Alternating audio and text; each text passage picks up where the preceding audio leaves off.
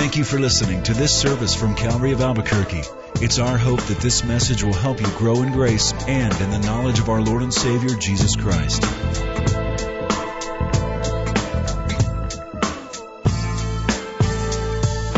Would you open your Bibles tonight to the book of Habakkuk? Three chapters in the Old Testament. If you don't know where that is, I bet chances are somebody around you does. So you could ask them or just look over their shoulder. And you're thinking, what in the world does Habakkuk have to do with communion, the Lord's Supper? Everything. It was said of Charles Spurgeon, as well as others, that they could take any portion of the Bible and from there point to Christ. And Jesus said all of the scripture speaks of him. So we'll see how this book refers to him. Now, because of the, the time that we have, we probably will not cover every verse of the book. I'm going to give you summary statements of paragraphs and things to show you how it fits together. So, number one, you're going to have to trust me.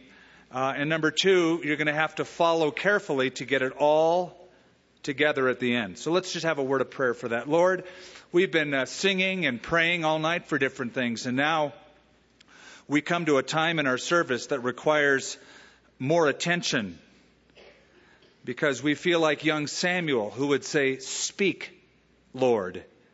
Your servants are listening. We pray you would speak. You would speak through the words you have spoken that have been long written down, that we'd apply them to our own lives, and in thus doing, we would see change. Thank you, Lord, for this very powerful little book in the Old Testament. In Jesus' name, amen. If you wanted to, you could name the book of Habakkuk The Problems of a Puzzled Prophet. Because the book is about problems that this guy has with God. It's not so much a prophecy, though there are prophetic elements in it, but it's the struggle that a man has with what God is doing. Now, here's a guy that wrote 2,500 years ago. And as you go through it, you discover it's very contemporary. It sounds like it could, be, could have been written today, yesterday, this last month. The book is really a conversation, and you'll see that sometimes he speaks, the prophet Habakkuk, and then God responds. Then he speaks and God responds. And we move through two chapters of that conversation until the third chapter, which is a hymn of praise and thanksgiving. Now, this man, this prophet, wrote 26 years before the fall of Jerusalem to the Babylonians. But at the time, there was no indication that, ba- that Jerusalem would fall to the Babylonians. Everything seemed great. The nation felt secure. There was no indication on the horizon that the prophet could see that would indicate they're at our doorstep. We're going to be overthrown. In fact, when he writes this, there has just been a renewal under a great king by the name of Josiah. King Josiah, a great, a godly young leader who brought spiritual reformation to his country, had just occurred.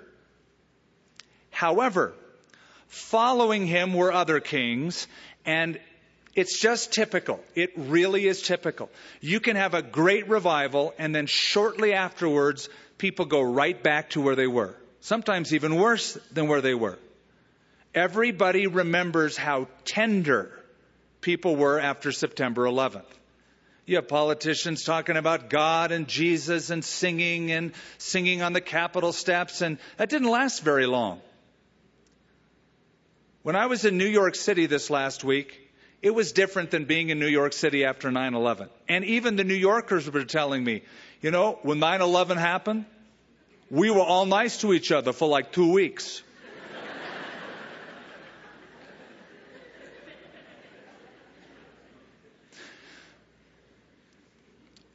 so you've got this prophet who looks around and sees that his nation is falling apart. He talks to God about it. God answers him. It's not the answer he expects.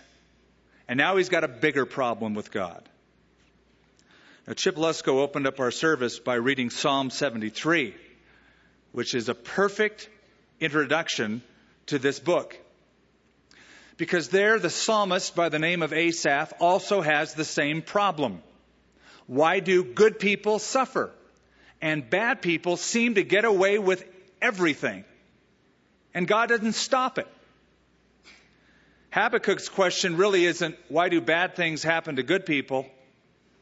Habakkuk asks, why do bad things happen to God's people? Why is it that if you're godly and you seek the Lord and you search for His will, that you suffer so for it when people who could care less about God seem to be so carefree. Those who are careless seem to be so carefree. He has an issue with that here. The book opens in gloom. I just want you to notice this at the onset. It opens on a sour note, a question. It opens in gloom, it ends in glory. You might say it begins with a question mark, but it ends with an exclamation point. And by the way, I hope that every time you're exposed to the truths of the Word of God, that it would end with an exclamation point. That you would have the kind of clarity and the kind of fervor in your relationship with God that maybe you didn't have coming in. You might have an issue, a problem. Something's weighing you down, some burden. Question mark. But that God, the Holy Spirit, speaks through the process of the message or the quiet time you have, and you walk away with an exclamation point. And so the burden which the prophet Habakkuk saw, O Lord, how long shall I cry and you will not hear? Even cry out to you violence and you will not save. Why do you show me iniquity and cause me to see trouble? For plundering and violence are before me. There is strife and contention arises. Therefore, the law is powerless and justice never goes forth. For the wicked surround the righteous, therefore, for perverse judgment proceeds. Did you know that King Josiah, the governing king at the time, was eight years old when he became king. I know that sounds really scary. Talk about no experience.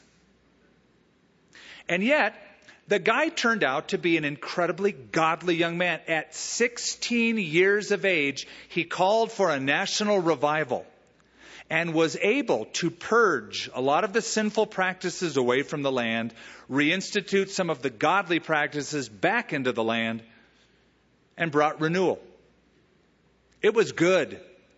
But following Josiah were four cruddy kings. I'll give you a quick rundown. Jehoahaz took his place.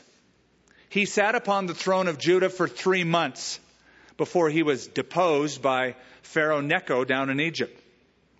After Jehoahaz, the next king was Jehoiakim, who was on the throne for 11 years. Not a good king, very self centered, very ungodly.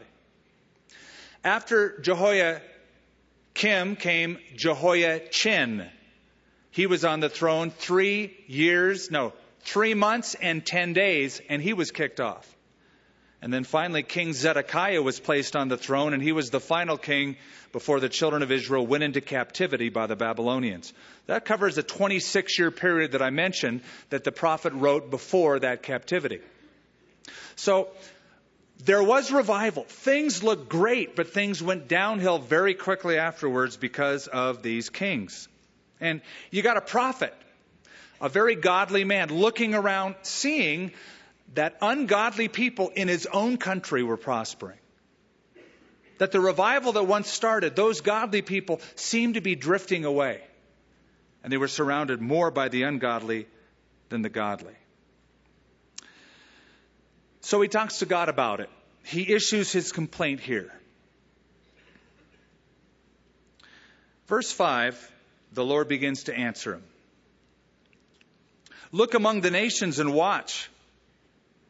Be utterly astounded. For I will work a work in your days which you would not believe though it were told you. For indeed, I am raising up the Chaldeans, that's the Babylonians, a bitter and hasty nation which marches through the breadth of the earth to possess the dwelling places that are not theirs. They are terrible and dreadful. Their judgment and their dignity proceed from themselves. So the Lord answers him. Here you got a prophet complaining, God, look at all these wicked people in my own nation. Why don't you do anything? You've been silent and your silence troubles me. So he accuses God of being inactive. And God says, Well, Habakkuk, you're accusing me of being very inactive. Actually, I'm at work. I've got a plan. I'm going to tell you something that you're not going to like. And it was an answer he didn't expect. Here's his answer I've been noticing your nation. It is wicked. And I'm going to do something about it. In fact, I'm going to raise up people more wicked than all of these people around you, the Babylonians, and they're going to come in and destroy your nation. That's not the answer he expected. I'm sure Habakkuk thought, well, God, I thought you were going to say you were going to send a revival like you did under Josiah. Instead, you tell me you're going to send judgment. This really bothers him. And you'll see it as we work through. It's like, okay, look, I know we're not perfect. I just said that. I just complained about that. But compared to the Babylonians, we're like saints. God says, I'm going to use a nation more wicked than the wicked nation you're complaining about to bring judgment upon them. Now, I, I mentioned there was no indication at all that this was going on. In fact, there really wasn't any kind of a movement in Babylon to take over that part of the world. At this time, over in that part of the world, Babylon, Iraq, a man by the name of Nabopolassar, who was the father of Nebuchadnezzar, conquered the Assyrians, who had been the big dogs for a long time. Nabopolassar was now the emperor. But there was uh, an army and a nation down south that really was a rival power. It was Egypt. And then there was a confrontation between Nabopolassar, the Babylonian, and Pharaoh Necho, the Egyptian, one of the most famous battles in history called the Battle of Carchemish. And at that battle, the Babylonians won. Now that tipped the balance of power. And it thrust Nabopolassar and his son Nebuchadnezzar into the forefront of being rulers of the world. And the great Babylonian Empire began. All of that was beginning to happen at this time. So God answers him. He continues in verse 8 Their horses are also swifter than leopards, more fierce than evening wolves. The Babylonians were so fast in their military attacks that they would surprise people by their rapid strikes and it would strike terror into people's hearts. Their chargers charge ahead their cavalry comes from afar. Now, notice how cavalry is spelled. And I just thought it's a good time to mention sometimes we are called Cavalry Chapel. But we're not a military outfit, honestly. We're not militant. We preach the gospel of peace. No, we are Calvary after the hill, Calvary, in the New Testament where Jesus was crucified, not cavalry. Just thought I'd throw that in. They fly as the eagle that hastens to eat. Interesting phraseology. Some of you may remember way back when the law was given under Moses. In the book of Deuteronomy, when the law was restated, Deuteronomy chapter 28, God promises that if his people rebel against him and disobey, God says, I will call for a nation from afar as swift as the eagle flies, speaking a language you do not understand, and they will bring you into captivity. So I think there's a reference to that in God's answer to Habakkuk. They fly as the eagle that hastens to eat. They all come for violence. Their faces are set like the east wind. They gather captives like sand. They scoff at kings, and princes are scorned by them. They deride every stronghold, for they heap up earth and mounds and seize it. And then his mind changes, and he transgresses. He commits offense ascribing this power to his God. Now, this may be a reference to Nebuchadnezzar later on. You see where it says he changes his mind? It could be better translated, he will lose all reason. You remember that time, it's recorded in Daniel chapter 4, where Nebuchadnezzar's walking through Babylon and he looks at the walls and the palaces and he says, Is not this the great Babylon which I have built? That was a mistake. Because in a sense, he was worshiping himself. He was his own God. He had erected himself as his idol. He ascribed his greatness not to God who allowed him to be in that position, but to himself. And because of that pride, the Lord made him nuts. He became like a wild beast. He went outside and started eating grass for seven seasons of the year. So about two and a half years passed him by, or a year and, and a, three quarters passed him by where he's out eating grass like a crazy man until he comes to his senses and gives glory to God. I think it's a reference to that. Now, God answers the prophet. The prophet says, I have a problem with people in my own nation. They're not very godly. It's a very carnal country that I'm in. God says, okay, let me tell you what I'm going to do about it. I'm bringing in a foreign power who's going to knock you off your feet and take you captive and destroy your holy places. Uh, well, God, uh, that's not really what I had in mind. Now, listen to what the prophet answers. Are you not from everlasting? O Lord my God, my Holy One, we shall not die. O Lord, you have appointed them for judgment. O Rock, you have marked them for correction. So you see, he, he quickly goes from perplexity to anxiety. He's perplexed about his nation. Now he's in deep anxiety because of the answer that God gives him. Look, I know we're bad, but they're a lot worse than we are. It would sort of be equivalent to American Christians complaining about the carnality of the Christian church in America and God saying, okay, I have a plan. I'm going to bring Al Qaeda against you. and destroy your fortunes, and terrorists will take over your land, and you'll become humble once again. We would react, hey, now wait a minute, God. We're the good guys. Why don't you send a revival instead of a terrorist? But that's what's happening in ancient Israel as God promises to judge them for their sin. So now he has another problem. He has another issue he's dealing with. The problem Habakkuk now faces is how do I reconcile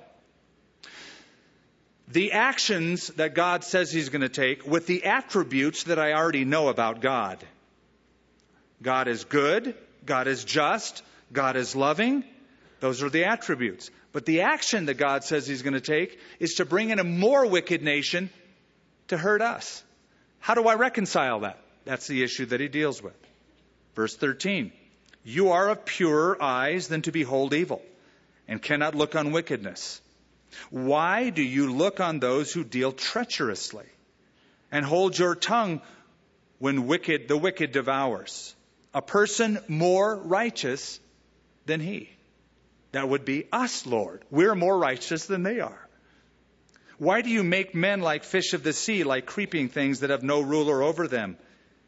They take up all of them with a hook.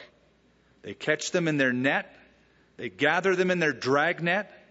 Therefore, they rejoice and are glad. Therefore, they sacrifice to their net. They burn incense to their dragnet, because by them their share is sumptuous and their food is plentiful. They're like fishermen who go out and indiscriminately catch all sorts of fish just for the sake of doing it. They're catching us like fish in their net. God, you're not doing anything about it. You're not stopping it. Verse 17 concludes chapter 1. Shall they therefore empty their net and continue to slay nations without pity? So the chapter ends in tension. He asks a question, he deals with a question, and we're left hanging. Okay, God, you're so good. Why don't you do something about the wickedness in our own country. Well, I'm going to do something about that. I'm going to judge them by using the Babylonians. Now, wait a minute. How is that just? I thought you were of pure eyes, purer than to behold evil. They're going to bring evil upon us.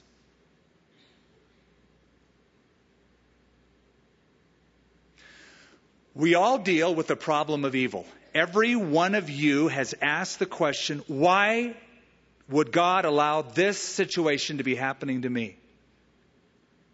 Right? You've all dealt with it. Every human being deals with that issue. Trouble is, they deal with it differently. One response to evil is called atheism. Because there is evil in the world, there cannot be a good God.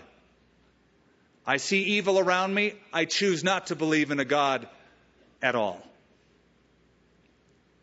Second response, more typically, is agnosticism. There is evil, but there is evidence that there's a God, but I just am unsure. I don't know. That's what agnosis, without knowledge in Greek, means. I don't know.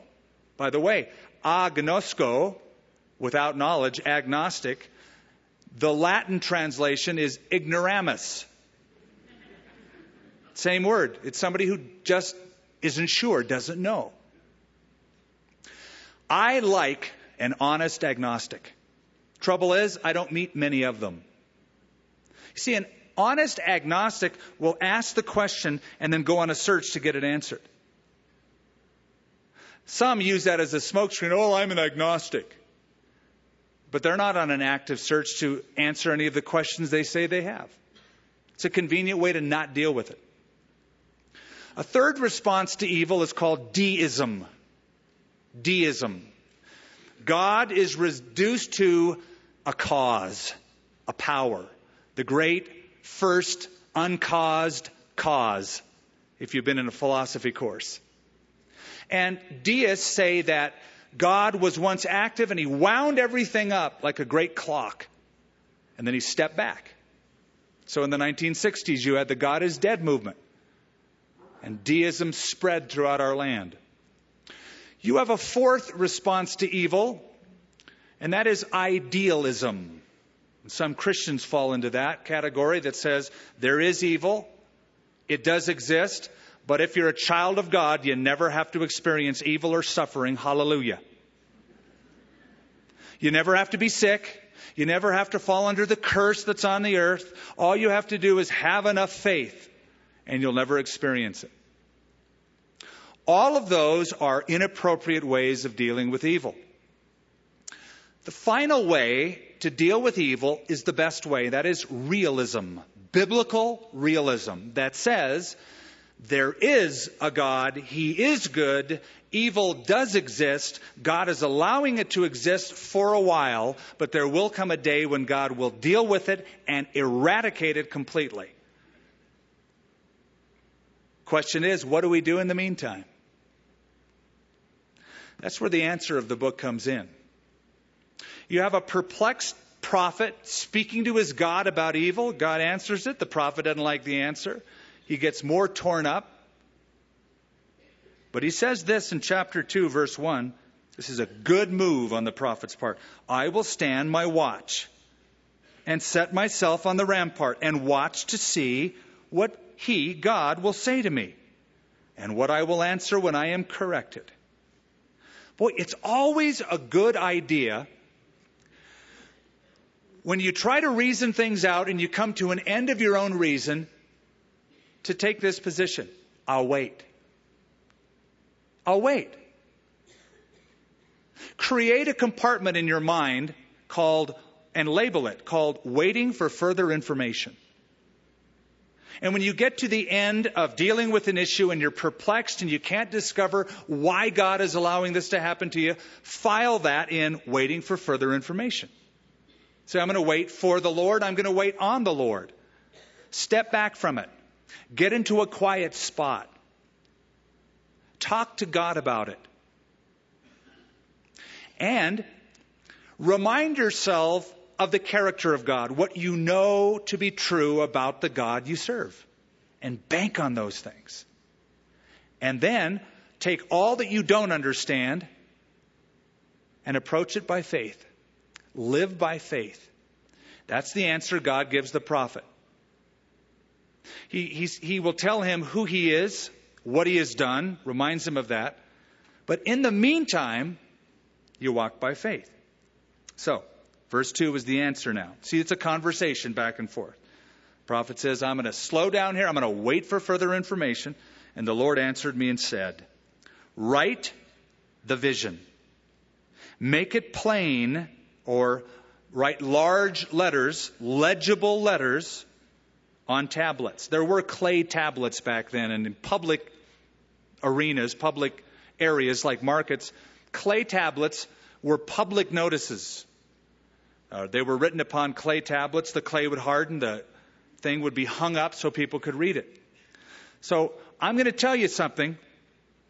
I'm going to give you several visions of the future, what's coming up. I want you to write it down in large, legible letters. So that's how we know that Habakkuk wasn't a doctor, because you could read his handwriting. Large, legible letters. That he may run who reads it. For the vision is yet for an appointed time. But at the end, it will speak. And it will not lie. Though it tarries, wait for it because it will surely come, it will not tarry. Now, let me give you a summary of chapter 2. That's the introduction. And this is what God is going to say to this prophet I am going to judge the people of Judah. I am going to use the Babylonians to do it.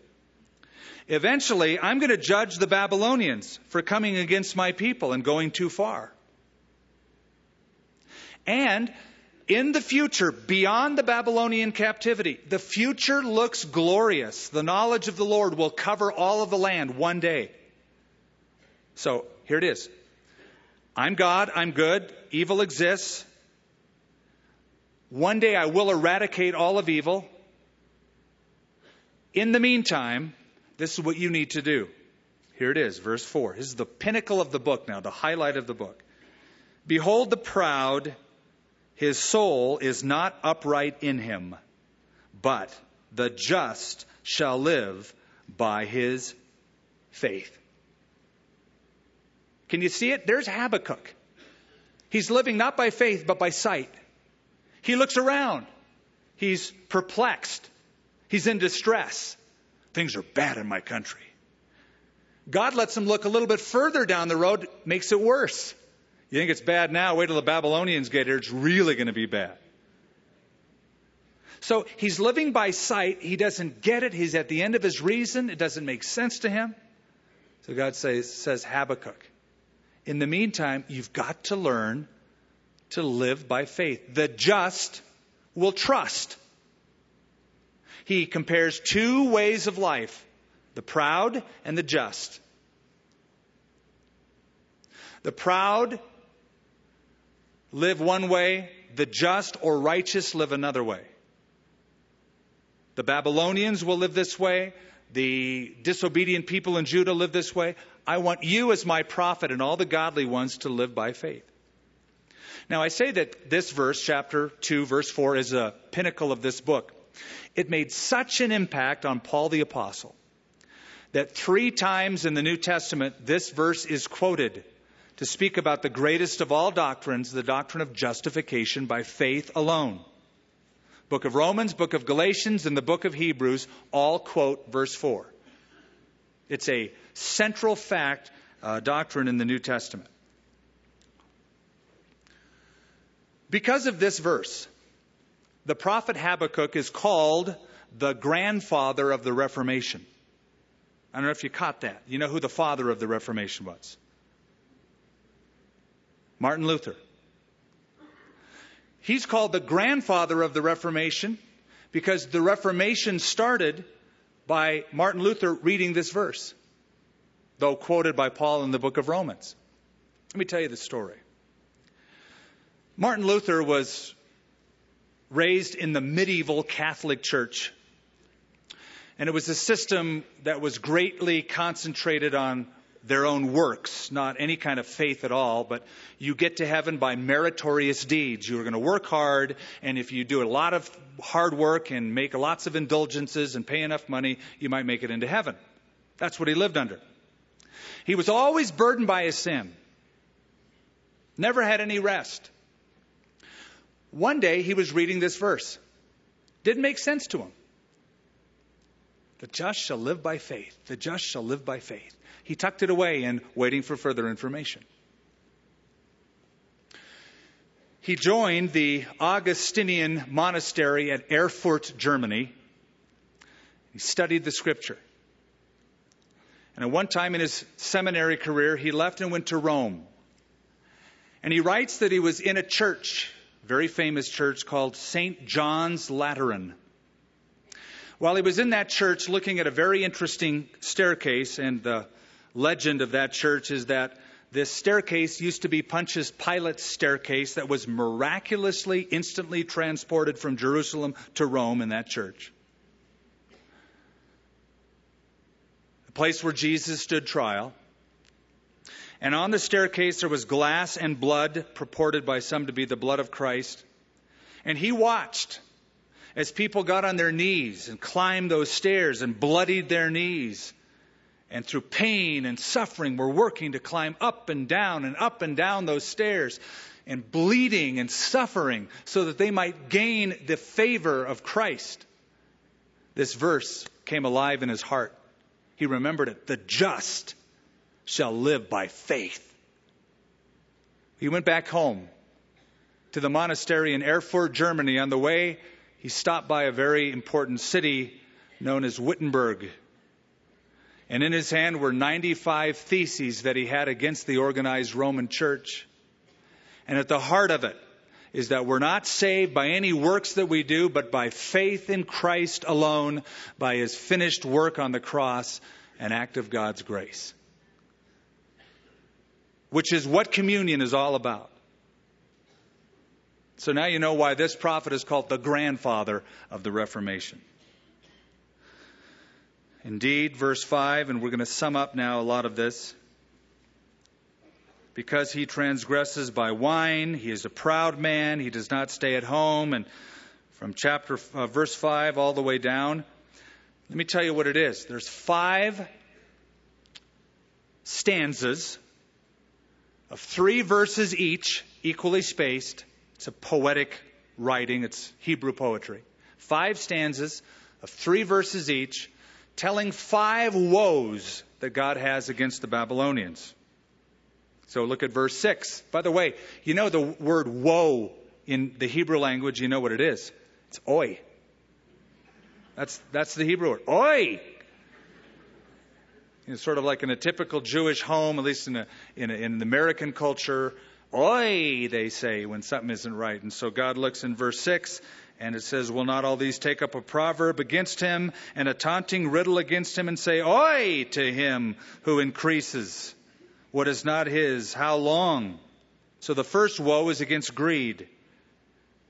Verse 9, Oi to him who covets evil gain for his house that he may set his nest on high, that he may be delivered from the power of disaster. Second woe, the injustice of that country. Verse 12 is the third one. Woe, oi, to him who builds a town with bloodshed and establishes the city by iniquity. So violence. The fourth one is verse 15. Woe to him who gives drink to his neighbor, pressing him to your bottle, even to make him drunk, that you may look on his nakedness. Fourth was against their seduction, trying to entice other people to sin. Remember that pressure in high school?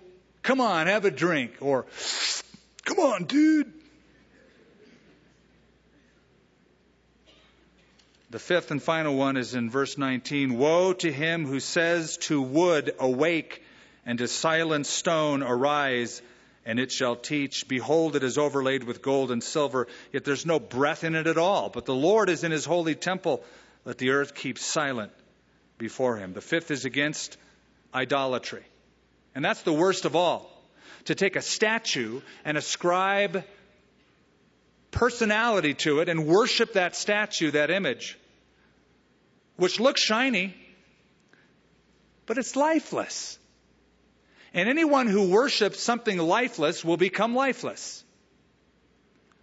Whoever worships something living becomes living. You become like what you worship. That's why in verse 20, but the Lord is in his holy temple. We serve and worship a living God. Now, chapter 3 is a prayer, it's a response. He's heard what God had to say. He's argued it back and forth with God. And God has told this prophet that he's going to judge the sinful people of Judah using the Babylonians, a pagan, godless, terroristic country. But eventually he's going to deal with them. In the end, it's going to be glorious. And the good news will cover the land. And in the meantime, wait, trust the just shall trust. So look at just a sampling of it and we'll close. A prayer of Habakkuk the prophet on Shigionot, which are probably musical instruments. This was a, probably a very lively worship song with musical accompaniment. O Lord, I've heard your speech and was afraid. Get this prayer though. O Lord, revive your work in the midst of years. In the midst of the years, make it known in wrath, remember mercy. The word revive means to renew or let it live. Let, let, me sum it up. Let me give you a paraphrase. God, all right, I resign. I trust you. What you told me, I don't like. The work that you said you're going to do, I don't like. But do your work. Do it anyway. If the end result is going to be what you promised, do what it takes, but, but, be merciful when you do it. Use the Babylonians to correct us. You want to use them to spank us? Go ahead. But please, be merciful when you do so. Add your mercy to your wrath. And the rest of it, he prays and he looks back to Egypt, the great works of God speaking at Mount Sinai through the law, accompanying signs of lightning and thunder.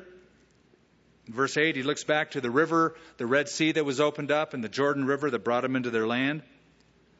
Verse 11, he looks back to the long day of Joshua. Look at that verse. The sun and the moon stood still in their habitation, and the light of your arrows they went. So he's going back and taking selective scenes from Jewish history and in his prayer, he's remembering God has opened the Red Sea. He's given us the law. He made the sun and the moon stand still in the valley of Ajalon.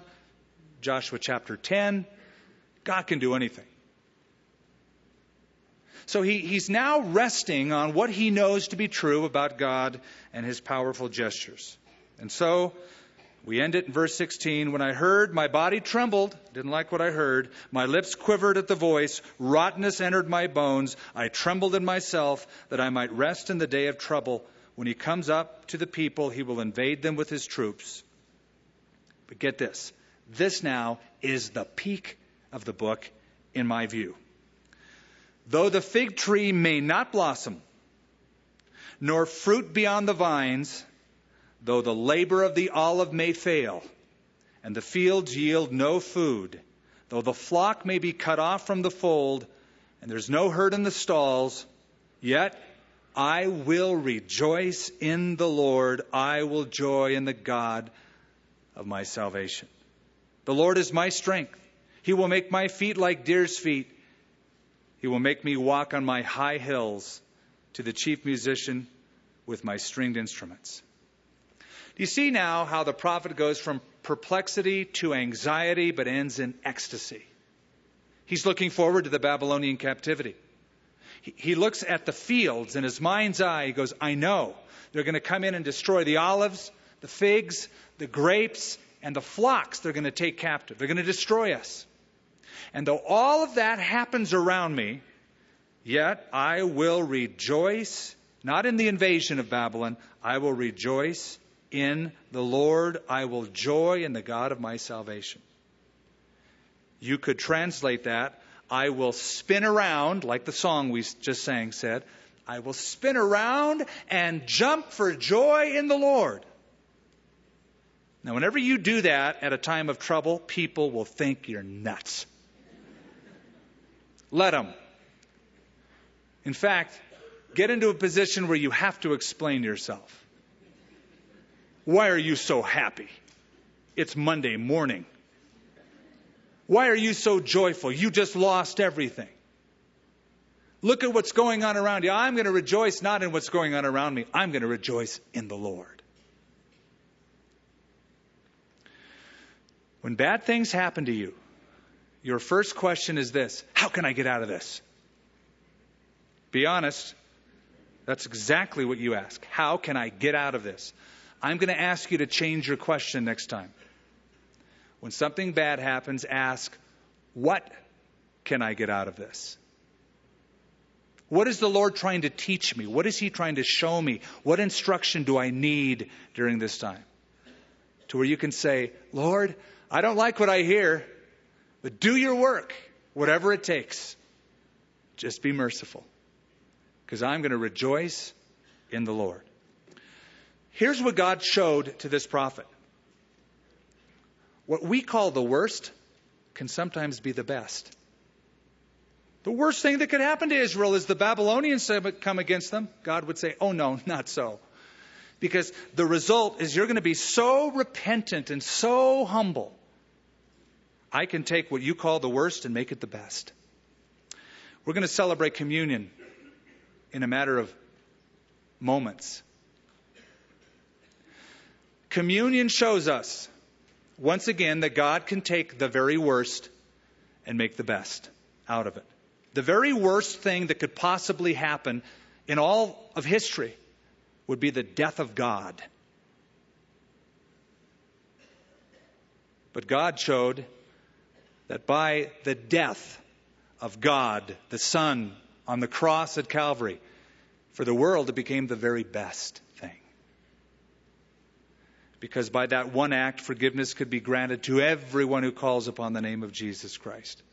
God proved his philosophy that he gave to this prophet, he proved it on himself. He took the very worst thing and made it the very best thing. And we celebrate death tonight. We speak of elements that speak of blood. And some people accuse us of having a bloody religion. You betcha. And we're proud of it because it's only by the blood of Jesus Christ that a person can find forgiveness. And so we take these elements that represent the body and the blood because that's where our sins are dealt with. As we pray, the communion board is going to come forward and we're going to pass out the elements and rejoice together. Heavenly Father, thank you for the work of your Son upon Calvary's cross. If someone were to have told the disciples and Jesus did try, that he was going to Jerusalem to die, they would have gotten all upset, and they did. Peter said, Oh no, far be it from you, Lord. That's the worst thing that could happen. And you showed it's the very best thing. Thank you, Lord, for your mercy that saved us from our sins. And whatever we're going through tonight, whatever things this group of people, your children, are experiencing, as bad as it is, we ask you, Lord, what do you want us to get out of it? What do you want to show us? Revive your work. Do your work, Lord, in the midst of years. And we'll rejoice in you. In fact, we'll, by faith, jump for joy. In Jesus' name, amen. Thank you for listening to this service from Calvary of Albuquerque. If you would like more information about what you've heard in this message or about Calvary of Albuquerque, please visit our website at www.calvaryabq.org. If you have made a decision to follow Christ or would like someone to pray for you, please leave a message with our Prayer Watch line at 505 344 3658. Thank you and God bless.